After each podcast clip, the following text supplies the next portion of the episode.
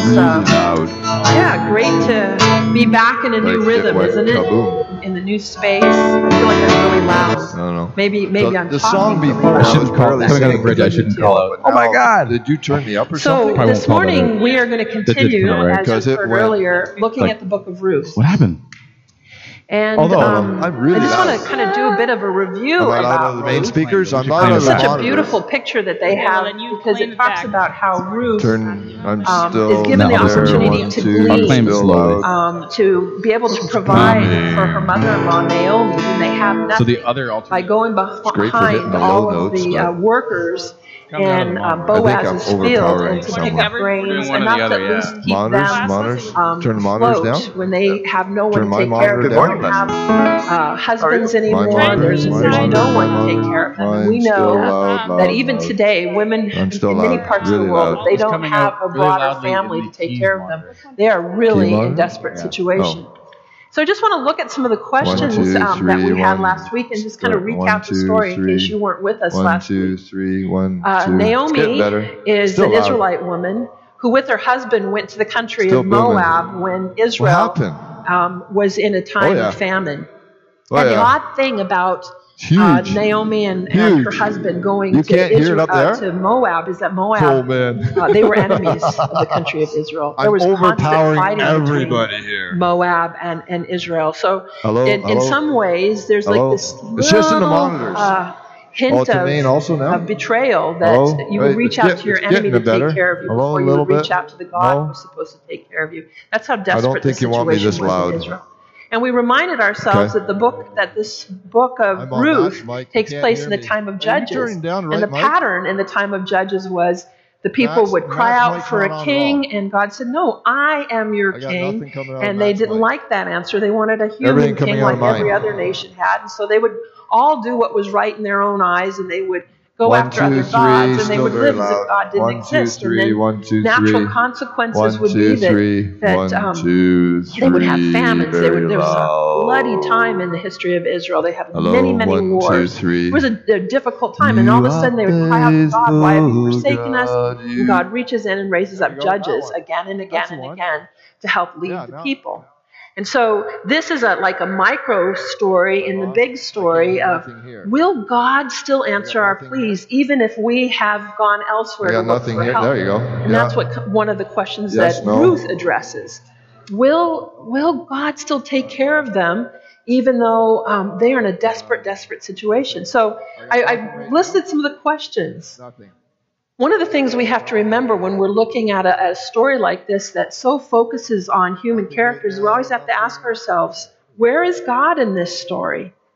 Because that's what the story is asking as well. Where is God when these people have chosen to go outside of what then they thought was God's purview, which was the land of Israel? Now they're in Moab. Will God take care of them there? Does God even care when we turn our back on Him? Will He Nothing. keep His no, promises even when we haven't That's kept really ours? Not. And we talked about you last week that, that that's a pretty significant question to each of us these days, it's right? That's not just an now. Old Testament question. There are times when we say, you know now. what, God, I'm not, I'm not liking how my life is going right now. I think I'll figure out how to do this on my, my own. Anymore. And so we can be uh, promise breakers as well. So this story is I'm significant to us, even though we're Uh, you know, thousands of years down the road. Bit, so. Then the other questions that we looked at yeah. in the next slide now, so. was, um, who are we without God? And I think it's when I now. was doing the study for this sermon, the thing that just jumped out yeah. at me yeah. is when you look it. at the picture of Naomi and Ruth, they're the picture of, check, check. of what oh, life yeah. without God right could look like. Good morning, everybody. We're gonna for those who are involved in Sunday morning setup, prep, or somehow involved in the next hour and a half, we're gonna have a huddle. Really vulnerable situation. Gather around Hilda. And I think sometimes when we run into uh, friends or family members who are struggling with faith, they're really struggling with: is there hope without God in my life? And we often see in, in, in our friends' lives and even in our own lives when we try to substitute other things for God, we still don't regain that hope. We don't get regain that purpose. We don't have that place to belong. And so this question, again, isn't just about is there hope for these two women? is there life without God? That's a question we can all ask. When we get to places in our lives where, we, where we're struggling, we say, you know what? This life of faith is harder than I anticipated it would be. This, this walk with God sometimes has struggles. Can I be healthy, well, and hopeful without God? And that's what this story talks about as well. And finally, what I love about this is Ruth makes this promise that is a promising promise. Now, I know that sounds weird, but when Ruth says to Naomi, I'm going to follow you back to your country. Your people are going to be my people. And she knows that the people that they're going to are the people of God. Your God is going to be my God. I'm going to leave all the Moabite gods behind, and I'm going to follow your God. And the interesting thing about this is she's already seen that God has, has um, heard the cries of the people, and the famine in the land is gone. There's an abundance. And we're going to see that as Ruth gets to go and, and glean from that abundance of grain, that the people know that God will care for them. So when she makes a promise to Ruth, she knows there's a bit of a promise in there. Maybe your God will be my God. I'm willing to take a step in that direction. Now she's going to wonder, is God going to receive me? Someone who is a Moabite, not an Israelite, someone who was an enemy of the Israelites. Will God want me? And so in this story, as you listen, the question that we're looking at today in chapters two and three, who does this woman belong to? Is she a Moabite who belongs to other gods? Or will God receive her, and will she find a place in the kingdom of God? So I'm going to be reading from the Message today because it has a bit of a better flow for the story since it's a bit longer um, of a passage. We're going to look at chapters two and three. So I want you to just get into the story, to just, yeah, listen to the story and see where you find yourself in this story. How does this story help you understand what it means to belong to God, even if you were at one time far off? Starting at chapter two. It so happened that Naomi had a relative by marriage, a man who was prominent and rich, and he was connected with Elimelech's family. That was Naomi's husband. His name was Boaz. One day, Ruth, who is a Moabite foreigner, says to Naomi, I'm going to go to work. I'm going to go out and glean among the sheaves, following after some harvester who will treat me kindly, because they had nothing to eat. And Naomi said, well, you go ahead, dear daughter. And here is Ruth making good on her promise to take care of Naomi, who has nothing, who is empty. And so she set out. She went and started gleaning in a field, following in the wake of the harvesters. And just a note here, God always, always is aware of those who are far off, those who are foreign, those who do not have anything. And so he always tells his people, make sure you have some um, leftover from your field to give to those who are poor. Make sure that you're aware that there are people who do not have anything and that they can, without shame, have some of the blessing that I've blessed you with. So keep that in mind. So she sets out, and eventually she ends up in the part of the field owned by Boaz. And this was a relative, her father-in-law, Elimelech's relative. A little later, Boaz came out from Bethlehem, and he greets his harvesters. God be with you. And they replied, and God bless you. Boaz asked the young servant who was the foreman over these farmlands, who is this young woman? Where did she come from? Or who does she belong to, as the N I V says? And the foreman says, why, that's that Moabite girl, the one who came with Naomi from the country of Moab. She asked permission. Let me glean, she said, and gather among the sheaves, following after your harvesters. She's been at it steady ever since, from early morning until now, without so much as a break. Then Boaz speaks to Ruth. Listen, my daughter, from now on, don't go to any other field to glean. Stay right here in this one and stay close to my young women. Watch where they are harvesting and follow them, and don't worry about a thing. I've given orders to my servants not to harass you.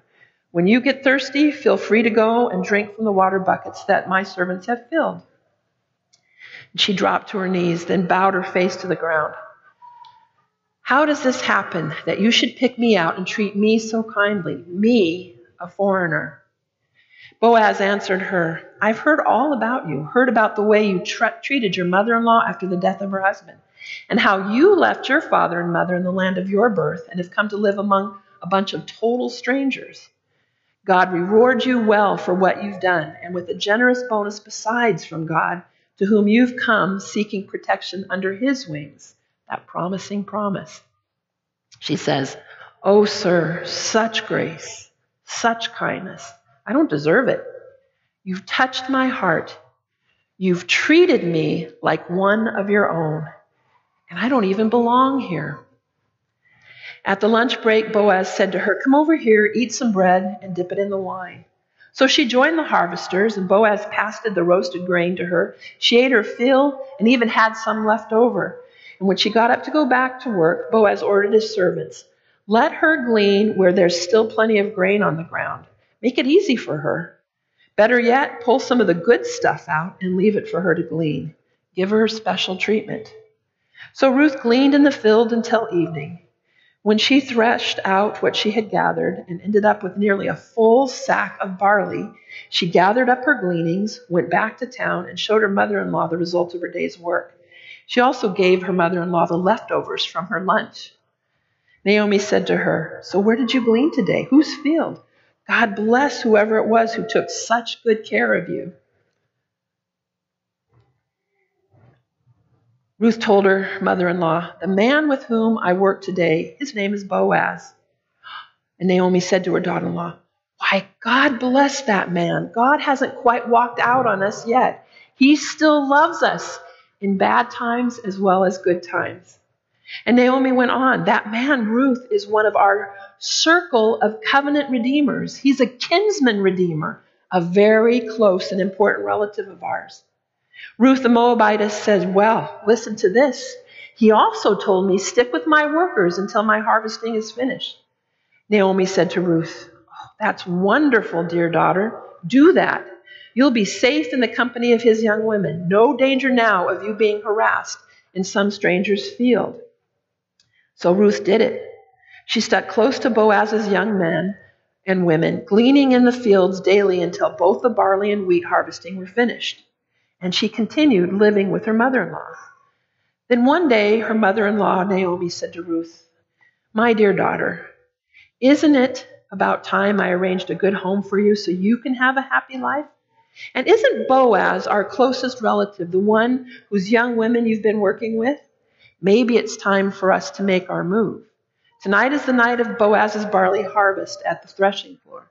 Take a bath, put on some perfume, get all dressed up, and go to the threshing floor. But don't let him know you're there until the party is well underway, and he's had plenty of food and drink. When you see him slipping off to sleep, watch where he lies and then go there. Lie at his feet to let him know that you are available to him for marriage.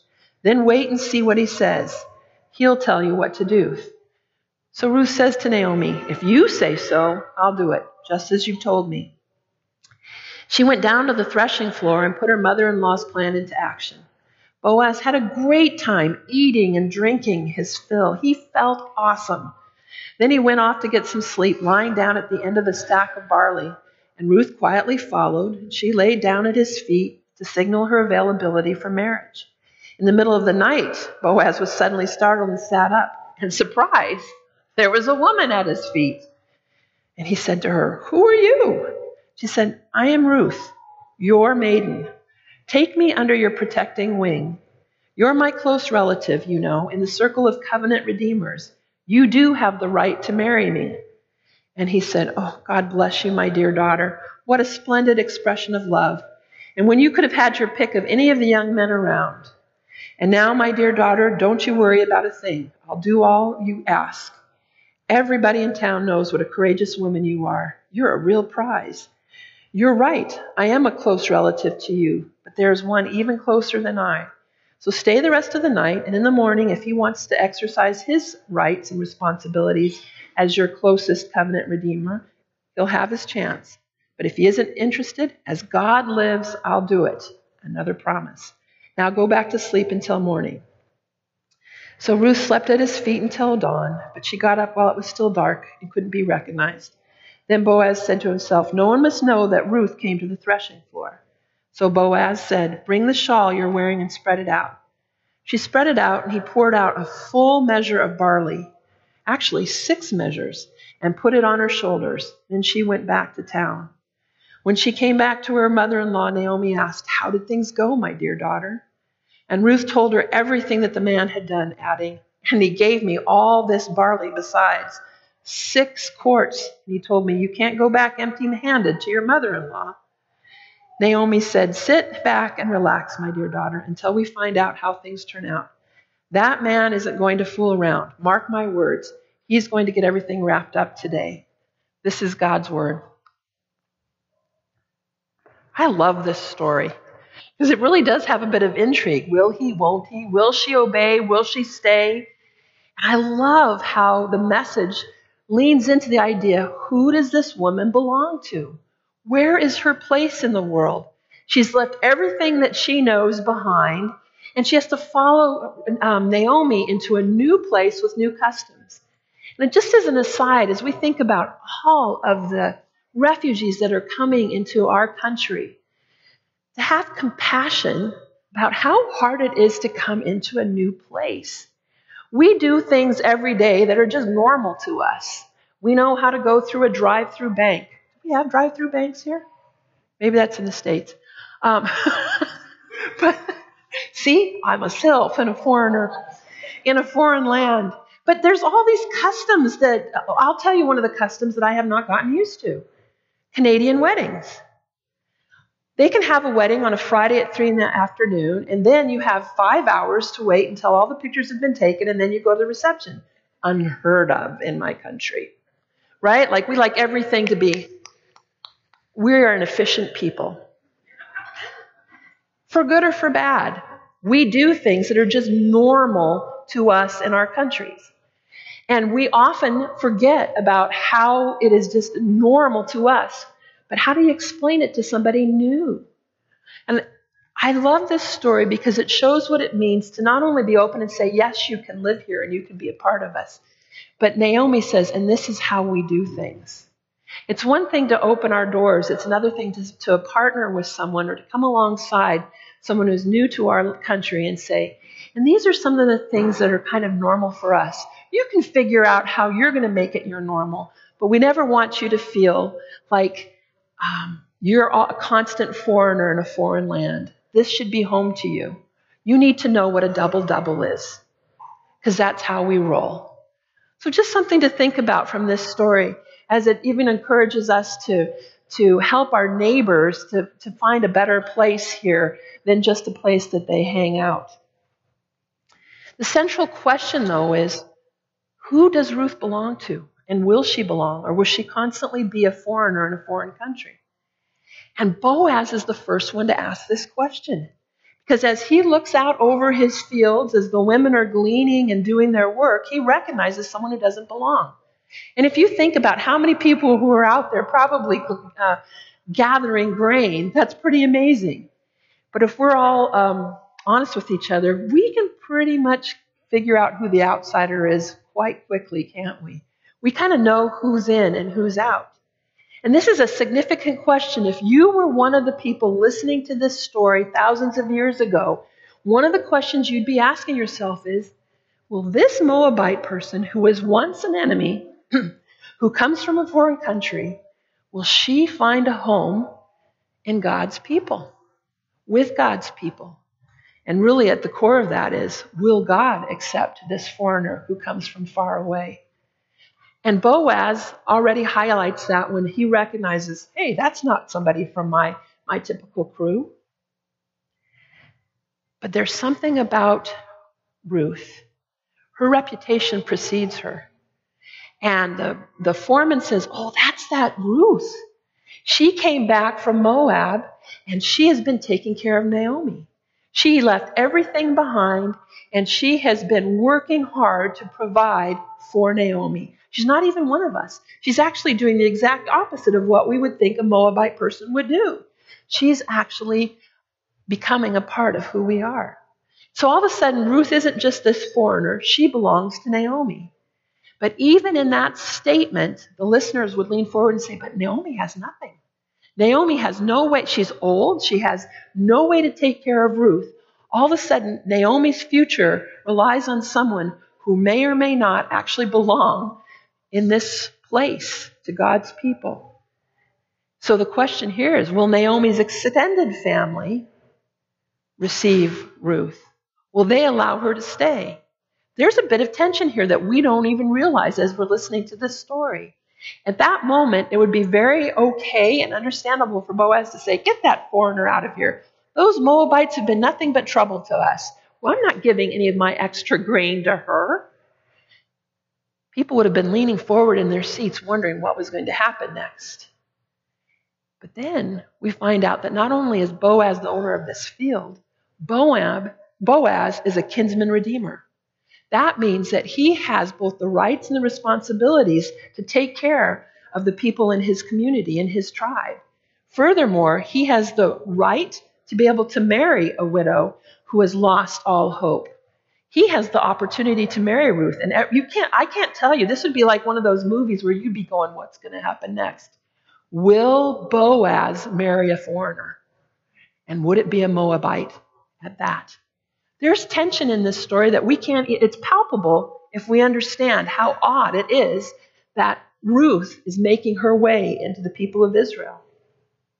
And now we have to ask ourselves, is Boaz going to be a promise keeper? Is he going to be one who's, who leans into his responsibilities and take care of these women as a kinsman redeemer should do? He has, is he going to be a righteous man, one who follows after God? He has both the right and the responsibility to take care of these women. What is he going to do? And already we see hope in Boaz as he leans into his responsibilities. And not only does he allow Ruth to glean, he says, leave the good stuff behind for her. She's one of ours. Already we know that Ruth belongs to the extended family. Make sure that Ruth and Naomi are cared for. And don't make her feel ashamed for gleaning, and don't make her feel bad when she takes more grain than is typical for a gleaner. Make sure she has enough. He extends his protection to those women who from, from up until now in the story had none. Boaz becomes a picture of hope. Boaz starts to make us think about, if he is an image bearer of God, will he reach out and be a protector to those who are far away, those who may have turned their back? He is a way out of their poverty, out of their hopelessness. He's a way out of their vulnerability, and he becomes a way into new life. All of a sudden, these women have food. They have hope. They have a future.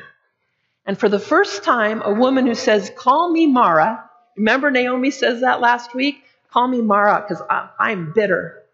My li- God has forgotten me. He has turned his back on me. And what does she say here? God's not forgotten us. We're receiving his blessings. God did not turn his back on us, even when we went to a foreign country, even when it may have looked like we had turned our backs on him. God is a promise keeper. The question of belonging is a huge one in this story, because it, it reminds all of us the need we have to belong. The need we have to know that God will still be there even if we've turned our backs. The need we have to know that we are not on our own in this world, which sometimes can feel so vulnerable, so futureless, so hopeless. We see in this small picture, in this story, that God can love even someone who doesn't know him, who has to learn about who this God is. God can love someone who is even foreigner, who is way off.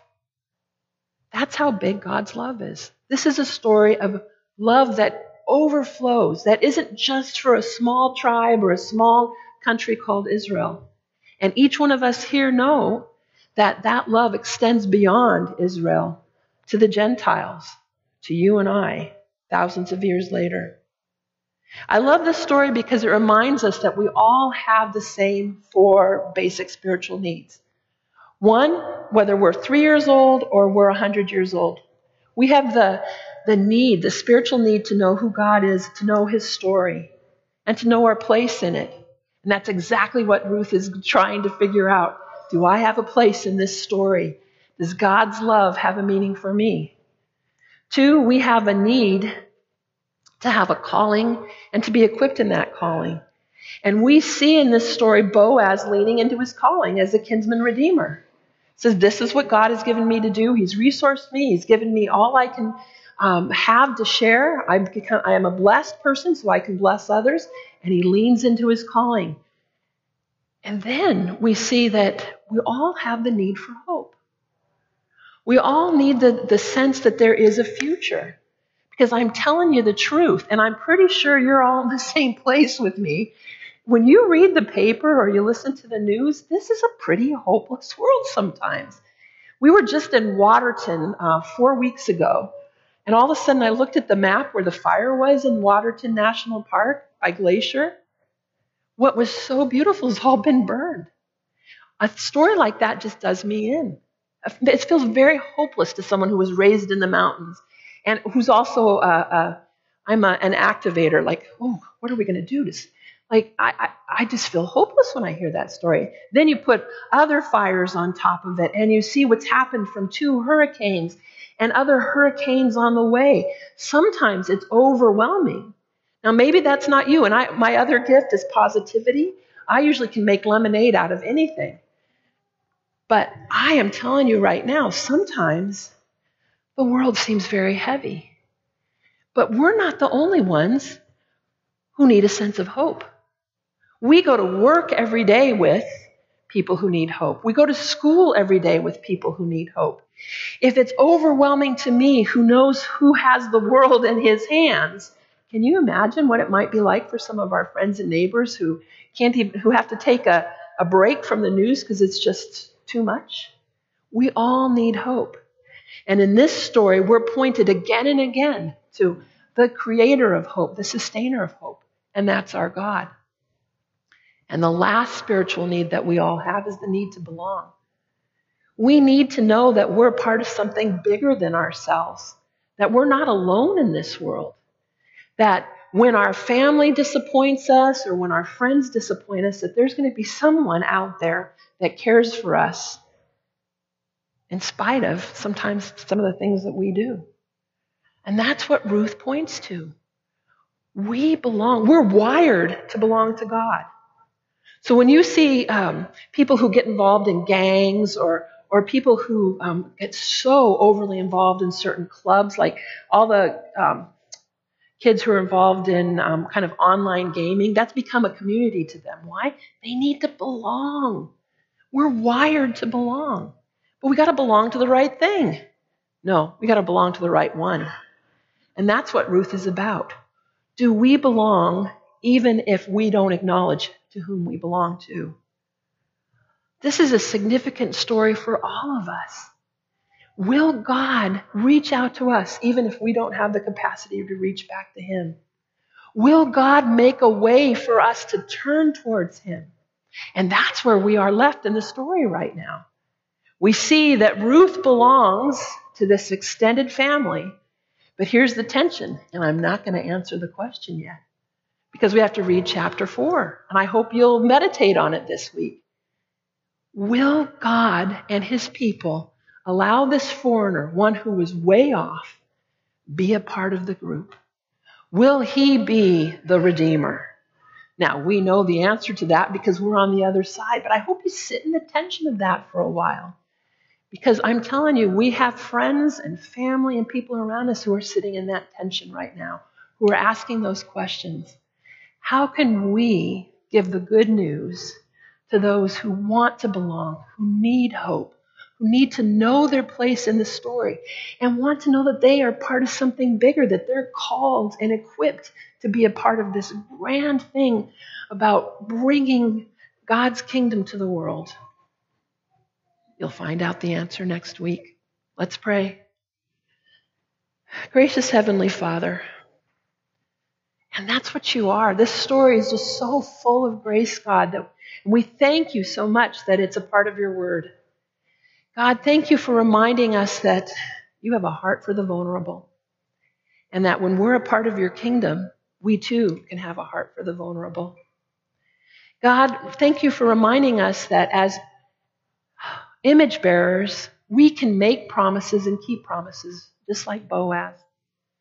And God, thank you for reminding us that, that you will fulfill those basic needs in our lives, that we do belong to you and we belong to each other. We're not alone. That you have again and again told your story so that we can understand who you are and we can find our place in your story. We thank you, God, for giving us hope. And we know that ultimately that hope is in Jesus Christ. We pray, Lord, that we will be those who are like kinsman redeemers, who have been blessed so that we can bless others, that we've been given the story so that we can tell others. May we be faithful to those promises as well. We pray this in Jesus' name. Amen. We're going to close with the song we closed with last week, because it's a song that talks about how God was faithful to his promises. Never once in our journey did we walk alone. He has always been with us. I invite you to stand if you're able as we close this morning's worship.